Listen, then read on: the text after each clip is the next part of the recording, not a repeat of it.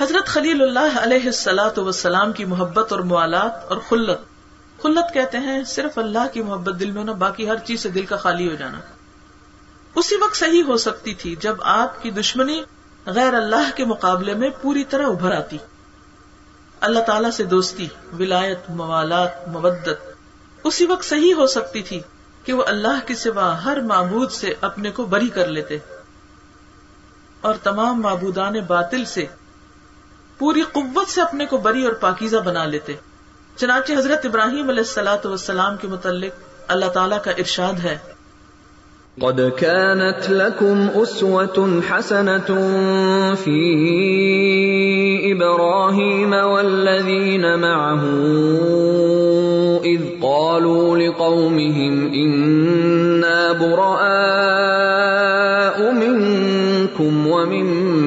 ومما تعبدون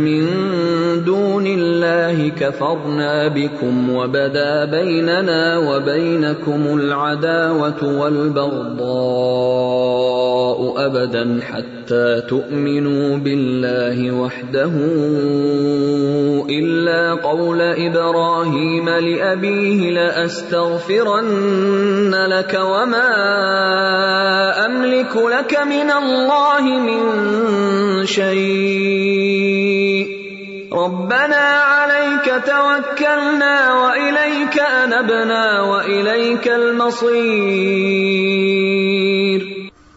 مسلمانوں تمہارے لیے ابراہیم علیہ السلام اور جو لوگ ان کے ساتھ تھے، ان کی زندگی اچھا نمونہ تھی۔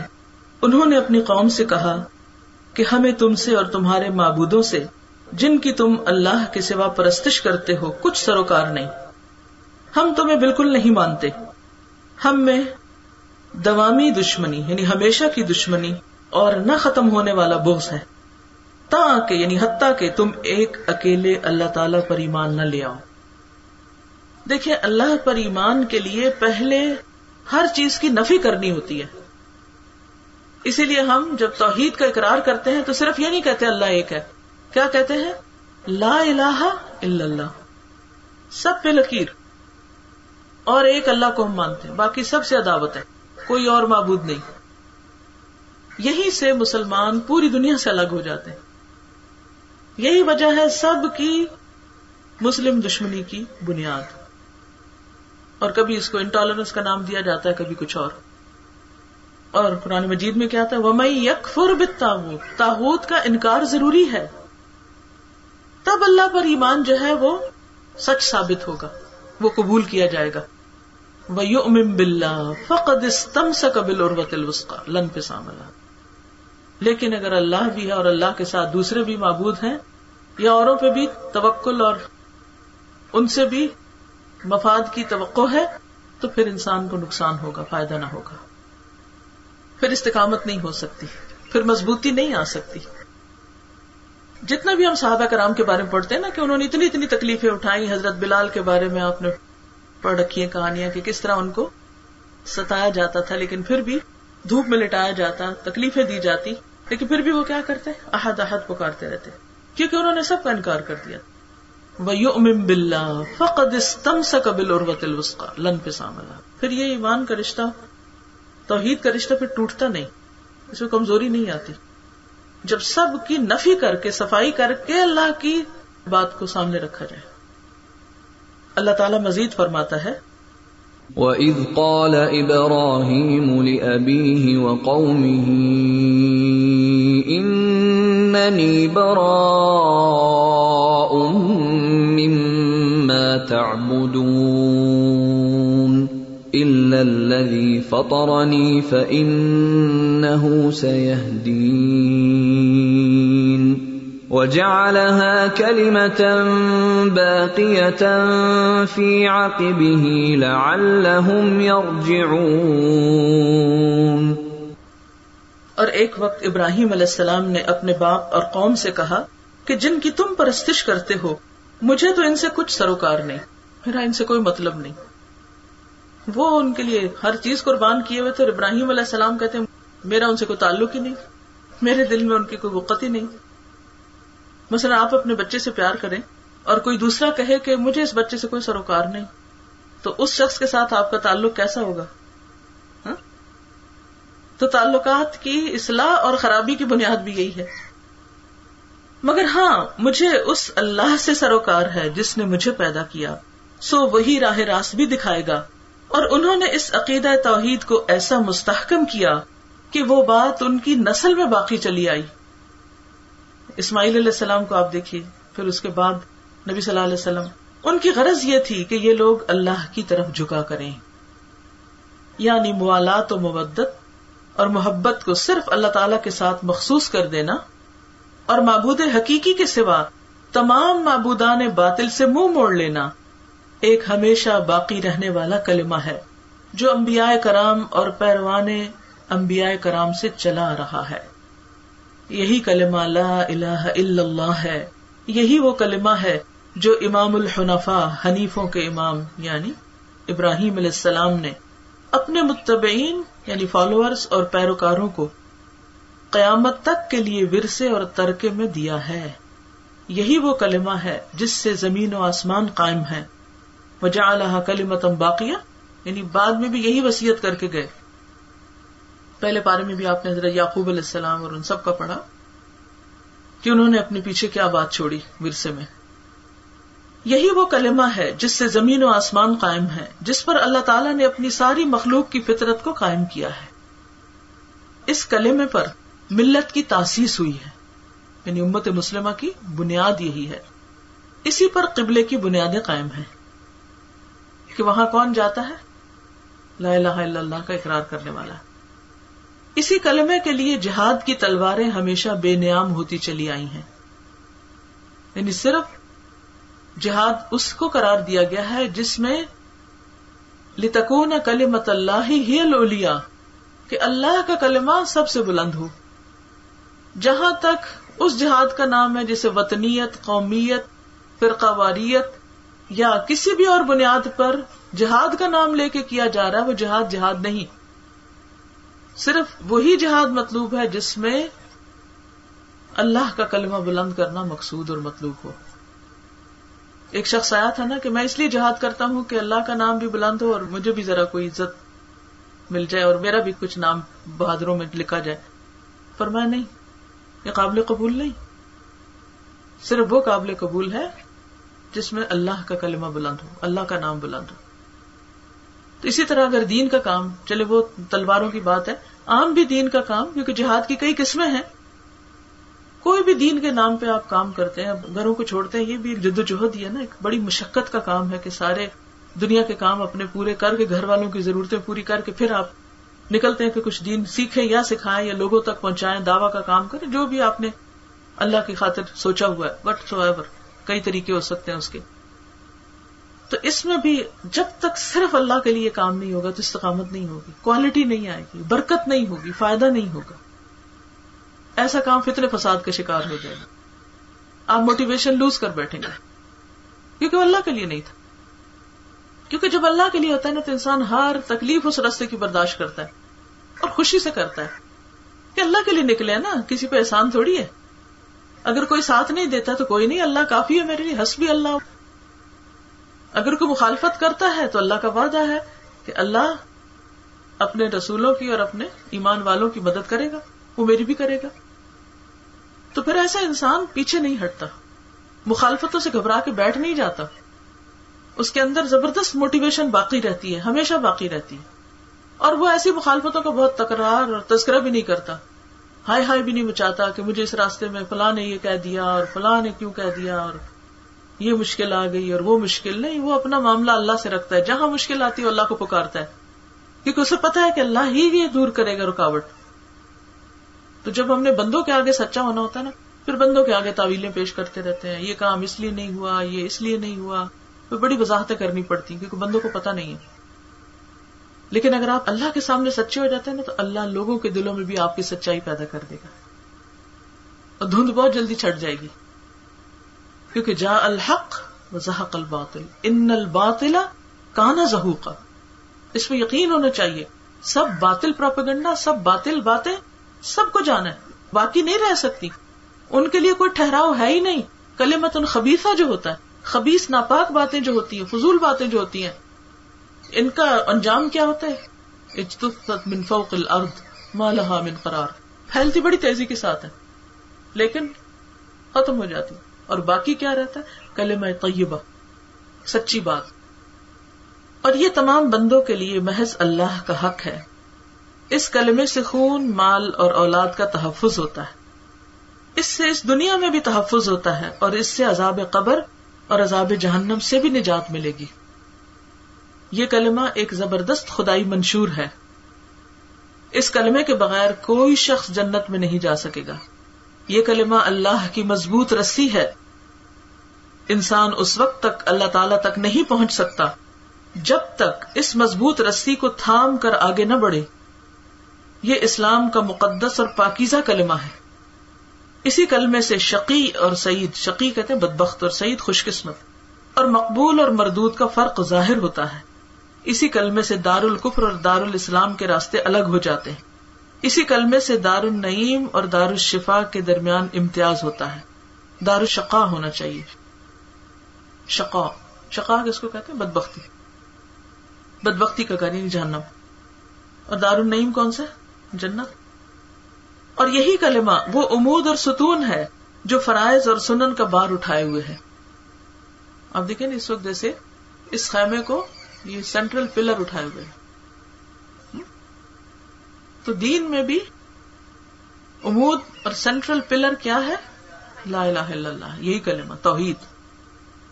اسی مقدس کلمے کے متعلق رسول اللہ صلی اللہ علیہ وسلم نے ارشاد فرمایا، ومن کان آخر کلامی لا الہ الا اللہ دخل الجنہ جس کا آخری کلمہ لا الہ الا اللہ ہو وہ جنت میں داخل ہوگا۔ اس مقدس کلمے کی حقیقی روح اور راز یہ ہے کہ رب العالمین جل ثنا و تقدست اسما و تبارک اسم و تعلی جد ولا الہ غیر کی ذات کو محبت و اجلال یعنی احترام، عظمت و جلالت کو منفرد مانا جائے۔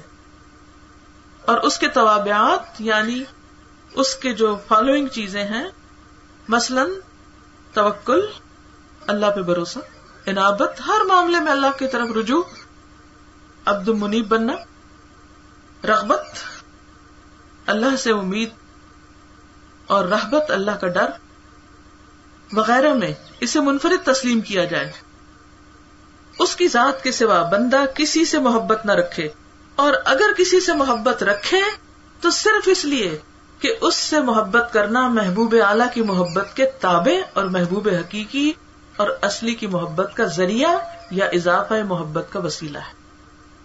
یعنی یا تو کسی سے محبت نہ کرے، یا اگر کوئی ہے تو اس سے صرف اس لیے کرے کہ وہ اللہ کی محبت کے قریب کرنے والا ہے۔ ہر وہ محبت جو اللہ کی محبت سے دور کرنے والی اسے انسان جان چھڑا لے۔ ایسا بندہ اللہ تعالی کی ذات کے سوا کسی سے نہیں ڈرتا اور اللہ تعالیٰ کی ذات کے سوا کسی سے امید وابستہ نہیں رکھتا۔ اسے یہ ڈر نہیں ہوتا کہ فلاں میرا ساتھ چھوڑ دے گا تو پھر کیا بنے گا میرا؟ کیونکہ اس کے لیے یہ بات کافی ہے کہ اللہ ہے نا۔ کسی پر توکل اور اعتماد نہیں کرتا کہ اس کے بھروسے پہ کوئی کام ہوگا۔ رغبت اور رحبت اور امید و بیم صرف ذات الہی سے رکھتا ہے اور بس۔ وہ قسم کھاتا ہے تو صرف اللہ کی، نظر مانتا ہے تو صرف اس کی، توبہ اور انابت کے لیے ہاتھ پھیلاتا ہے تو صرف اس کے سامنے، اطاعت و پیروی کرتا ہے تو صرف اللہ کی، طلب خیر و فلاح کی آرزو رکھتا ہے تو صرف بارگاہ خدا بندی سے۔ ہما قسم کے شدائد، تکالیف میں امداد اور استعانت کا ہاتھ پھیلاتا ہے تو صرف اس کے سامنے التجا کرتا ہے تو اسی کی بارگاہ میں سجدہ کرتا ہے تو اسی کی جناب میں ذبح کرتا ہے تو اسی کے لیے، اسی کے نام پر اور اسی کے نام سے۔ کل ان سلاتی و نسخی و محیا و مماتی اللہ رب العالمین۔ لا شریک لہ و بدالی کا انا اول المسلم وہ یہ نہیں دیکھتا اور کون کون کر رہا کہتا انا اول المسلم تمام امور اگر ایک جملے میں جمع کر دیے جائیں تو کہیے کہ ہم قسم کی عبادتیں صرف اللہ ہی کے لیے ہیں۔ اس کو انڈر لائن کر لیں۔ وہ تمام عبادتوں کا حقدار ہے۔ کلم لا الہ الا اللہ کی حقیقت بھی یہی ہے۔ یہی وجہ ہے کہ حقیقی معنی میں اس کلمے کی شہادت دینے والے پر اللہ تعالیٰ نے جہنم حرام کر دی۔ فرمایا کہ جو شخص بھی اس حقیقت کے ساتھ کلم شہادت کی تصدیق کرے گا اور اس پر قائم رہے گا اس کا جہنم میں جانا محال اور ناممکن ہے۔ ارشاد خدا بندی ہے۔ والذین هم بشهاداتهم قائمون۔ اور جو لوگ اپنی گواہیوں پر ثابت قدم رہے یعنی بندے کے ظاہر و باطن قلب و قالب میں یہ شہادت قائم اور راسخ ہو چکی ہو۔ یعنی وہ اس نے جو لا الہ الا اللہ، محمد رسول اللہ کی گواہی دی ہے، وہ مرتے دم تک ہر طرح کی مشکلات کے باوجود اس پر قائم رہتا ہے۔ آگے سمجھ تفسیر آج کی۔ ولدین بشہادات قائمون۔ اپنی گواہیوں پہ قائم رہتے ہیں۔ صرف بندوں کے معاملے میں گواہی دینے پہ نہیں کہ بیان نہیں بدلتے رہتے، بلکہ اصل گواہی جو ہے توحید کی اس پر قائم رہتے ہیں۔ تصدیق شہادت کی صورتیں مختلف ہیں۔ بعض کی شہادت مردہ ہوتی ہے۔ بس ایسی زبانی زبانی۔ سنی سنائی۔ بعض کی شہادت خفتہ ہوتی، سوئی ہوئی۔ اگر اسے جگایا جائے تو جلد جاگ اٹھتی۔ بعض کی شہادت بیٹھی ہوتی اور بعض کی کھڑی ہوئی۔ تو سب سے اعلی کیا ہے؟ کھڑی ہوئی۔ جو ایکشن میں ڈل جائے۔ یعنی کئی لوگوں نے لا الہ الا اللہ پڑھا انہیں مطلب بھی نہیں پتا۔ دل ویسے ہی مردہ ہے۔ کچھ نے پڑھا ہے لیکن سوئے ہوئے ہیں، غافل ہیں۔ جب انہیں جگایا جائے تو اٹھ جاتے کچھ اٹھ کے بیٹھے رہتے ہیں اور کچھ اٹھ کے کھڑے ہو جاتے ہیں۔ سوئے ہوئے انسانوں کی مختلف قسمیں نا ایک بچے کو آپ اٹھاتے ہیں تو وہ فوراً اٹھ جاتا ہے لیٹا ہوا اٹھ کے بیٹھ جاتا ہے اور بیٹھ کے کھڑا ہو جاتا ہے اور کچھ ہوں ہوں ہوں۔ سوئے ہی رہتے یہ شہادت قلب کے اندر اسی طرح ہوتی ہے، جس طرح جسم میں روح۔ محسوس کیجیے اپنے جسم میں روح۔ ایسے ہی دل کے اندر یہ گواہی۔ روح کے حالات بھی مختلف ہوتے ہیں۔ بعض روحیں موت کے قریب ہوا کرتی ہیں۔ ویری لو اسپرٹس مرنے والی۔ آپ نے دیکھا ہوگا کہ جب انسان بیمار ہوتا ہے یا جو لوگ مرنے کے قریب ہوتے ہیں، روح ابھی ہوتی ہے ان کے اندر، لیکن کتنے لاغر ہوتے ہیں۔ ہاتھ پاؤں بھی نہیں ہلا سکتے۔ حتیٰ کہ سانس بھی نہیں لے سکتے، ان کو کس پہ ڈالنا پڑتا ہے؟ وینٹیلیٹر پہ۔ یعنی روح اتنی کمزور ہو جاتی۔ بعض روحیں ایسی ہوتی ہیں جنہیں صرف زندہ کیا جا سکتا ہے۔ بعض روحیں ایسی ہوتی ہیں جو ہر طرح صحیح و سالم ہوا کرتی ہیں اور جسم کے تمام مسالے کو صحیح ہیوار پر قائم رکھے ہوئے ہیں یعنی صحیح جگہ پر۔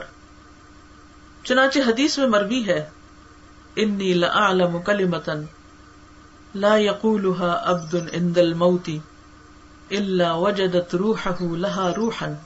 مجھے ایک ایسا کلمہ معلوم ہے، اگر بندہ مرتے وقت اسے کہہ لے گا، تو اس کی روح اس کلمے سے دوسری روح حاصل کر لے گی۔ یعنی اس کی روح مر کے بھی پرسکون رہے گی، زندہ رہے گی۔ اس روح کی حیات و زندگی اس کلمے سے اس طرح سے وابستہ ہے جیسے جسم کی حیات اس روح سے وابستہ ہے۔ وہ آدمی جو موت کے وقت یہ کلمہ ادا کرتا ہے اور اس پر مرتا ہے، اسے جنت حاصل ہوتی ہے۔ وہ جنت میں پوری عیش و عشرت کے ساتھ رہنے کا حقدار بن جاتا ہے۔ وہ شخص جس کی ساری زندگی اس کلمے پر گزری ہو اور زندگی بھر اس نے یہ کلمہ اپنائے رکھا ہو، اس کی شان کیا ہونا چاہیے؟ یقیناً اس کی روح جنت الما کے اندر سیر کرتی رہے گی۔ اور پوری عیش و عشرت سے سیر کرے گی جیسا کہ ارشاد باری تعالیٰ ہے۔ وَأَمَّا مَنْ خَافَ مَقَامَ رَبِّهِ وَنَهَى النَّفْسَ عَنِ الْهَوَى فَإِنَّ الْجَنَّةَ هِيَ الْمَأْوَى۔ اور جو اپنے پروردگار کی حضور کھڑے ہونے سے ڈرا اس نے نفس کو خواہشات سے روکا۔ اس کا ٹھکانا بھی جنت ہے۔ جنت کس کا ٹھکانا ہے؟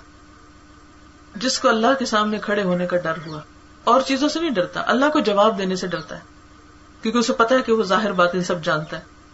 اور دوسرا بڑا کام کیا کیا، جس کی وجہ سے وہ جنت کا مستحق ہوا۔ نفس کو خواہشات سے روکا۔ وہ خواہشات کی محبت جو ہمارے اندر کوٹ کوٹ کے بھری ہوئی اور اس کو بہت کنٹرول میں رکھنا پڑتا ہے۔ آسان ہے یہ کام۔ بہت سی پھسلنے زندگی میں ہوتی ہی خواہشات کی پیروی میں ہے زبان کب پھسلتی ہے؟ جب پیچھے خواہشات ہوتی قدم کب پھسلتے ہیں؟ نگاہیں کب پھسلتی ہیں؟ زندگی میں انسان کے مقاصد کب تبدیل ہوتے ہیں؟ جب اس کی خواہشات فرق ہو جاتی تو جو اس پہ کنٹرول کر گیا، جس نے خود کو ڈسپلن کر لیا، تو پھر اس کے لیے کیا ہے؟ مرتے وقت وہ مرتا نہیں، مر کے بھی زندہ ہوتا ہے۔ کس کو سمجھ نہیں آئی وہ سوال کرے جی سوال کی جو ارادہ اللہ اور اللہ کے رسول کی محبت کی تکمیل میں رکاوٹ ہو اور مزاحمت کرے وہ تکمیل و تصدیق میں رکاوٹ پیدا کرتا ہے۔ اور یہ اکثر ایمان کے خلاف ہے۔ اس میں مجھے یہ سمجھ نہیں آ رہا کہ تکمیل و تصدیق عبارت ذرا مشکل ہے۔ سمپل الفاظ میں اس کا معنی یہ ہے کہ کسی کی محبت جب اللہ کی محبت میں کمی کر دے یا رکاوٹ ڈال دے تو پھر کیا ہوتا ہے؟ ایمان میں خلل آ جاتا ہے، ٹھیک ہے؟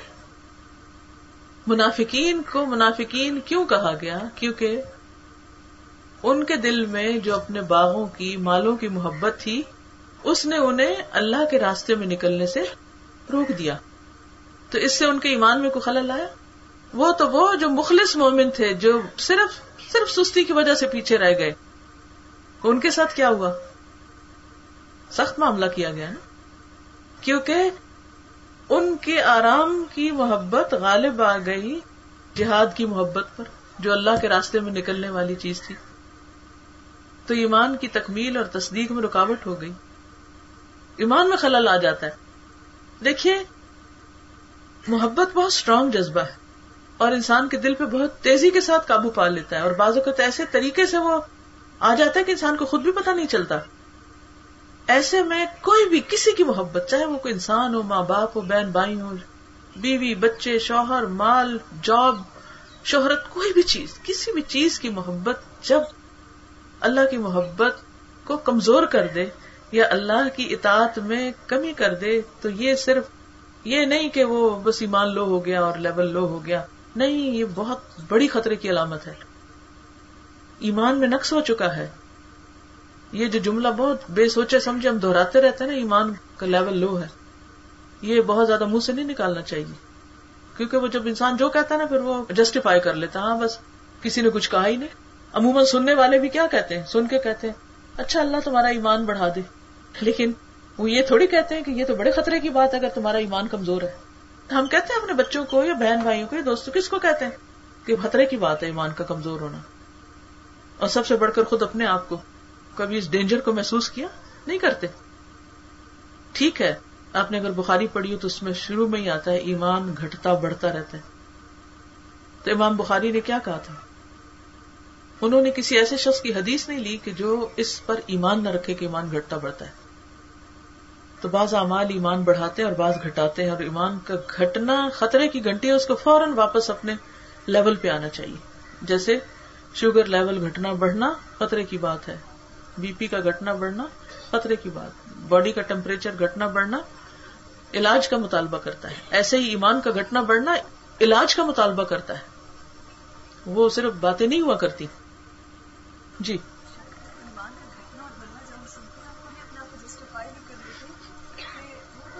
کیونکہ جب یہ جملہ بھی ہم سنتے تو ہم کہتے ہیں ہاں یہ تو ہے ہی ایسا، تو پھر ہو گیا تو سو وٹ سب کے ساتھ ہی ایسا ہوتا ہے، اس سے کیا فرق پڑتا ہے کہ اگر میرے ساتھ ہو گیا؟ معمولی سمجھا جاتا ہے۔ وہ کہتے ہیں، جب کوئی فزیکلی کمزور نظر آتا ہے، کوئی پیلا نظر آتا کمپلیکشن خراب نظر آتا ہے یا جسم تھوڑا کمزور نظر تو فوراً فکر مند ہوتے ہیں، کہتے ہیں، کس کو دکھا رہے ہیں کہاں دکھائیں؟ اس وقت صرف رونا تھوڑی بس ہم کمزور ہو گئے ہیں، کمزور ہو رہے ہیں، بس اتنا کہہ کے بس اطمینان میں بیٹھ دیں نہیں فکر کرتے ہیں کہ ایسا ہونا نہیں چاہیے۔ جی فرمائیے۔ نہیں نہیں نہیں فزیکلی نہیں، روحانی طور پر اسپرچلی ویک ہوتے ہیں۔ اور وہ ان کا دل بالکل پھر ملتا ہو جاتا ہے، بے حص ہو جاتا ہے منافقت پوری چھا جاتی ہے۔ کیونکہ بعض امراض مہلک ہوتے ہیں۔ منافقین کی سب سے پہلی پہچان جو قرآن مجید میں کرائی گئی ہے نا، ان کے دلوں کی پہچان، وہ کیا ہے؟ فی قلوب مرد ہارٹ پیشنٹس ہیں۔ فزیکلی نہیں اسپرچلی ہاں جی۔ السلام علیکم میں یہ پوچھنا چاہتی ہوں کہ انسان کے اندر ہر کل لڑائی بھی ہوتی رہتی ہے جنگ ہوتی رہتی ہے۔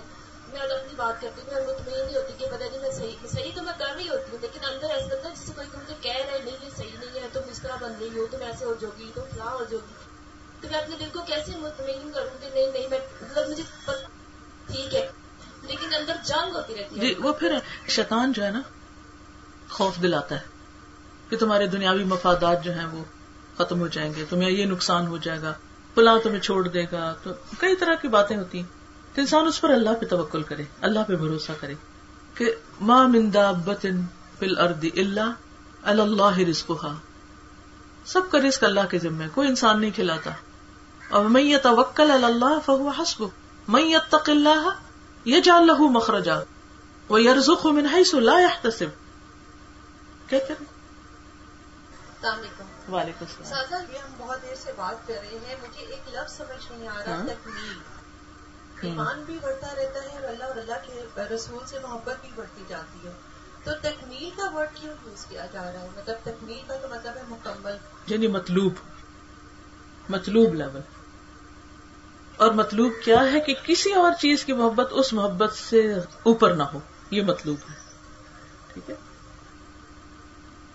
اصل مسئلہ یہ ہے کہ ایسا کلمہ ہماری زبان سے ادا کیوں نہیں ہوتا اصل بات یہ کہ سوچ سمجھ کے بولنا اور وہ سوچے سمجھے بولنے میں فرق ہوتا ہے۔ اقبال نے کہا تھا نا، چمی گویم مسلمانم بلرزن، کہ دانم مشکلات لا الہ را جب میں کہتا ہوں کہ مسلمان ہوں تو میں کہاں اٹھتا ہوں۔ کیوں؟ وہ کیوں کانپتے اور باقی کیوں نہیں کانپتے؟ معرفت کا فرق ہے، پہچان کا فرق ہے۔ کہ مجھے پتا ہے مشکلات لا الہ کیا ہیں۔ وہ ان کے سامنے ہے کہ کیا میں یہ سب برداشت کر سکوں گا؟ کیونکہ رکاوٹیں تو بہت آئیں گی۔ پھر کیا استقامت اختیار کریں گے یا دو رخا پن کہ ادھر کچھ ادھر کچھ؟ کیونکہ عام طور پر جو لوگ مشکلات کو فیس نہیں کر پاتے، پھر وہ دو رنگی کا شکار ہو جاتے ہیں۔ دین والوں میں بیٹھتے ہیں تو کچھ اور چہرہ لے کے۔ دنیا والوں میں جاتے ہیں تو کسی اور رنگ میں۔ پھر وہ ڈبل اسٹینڈرڈ ان کے اندر آ جاتے ہیں۔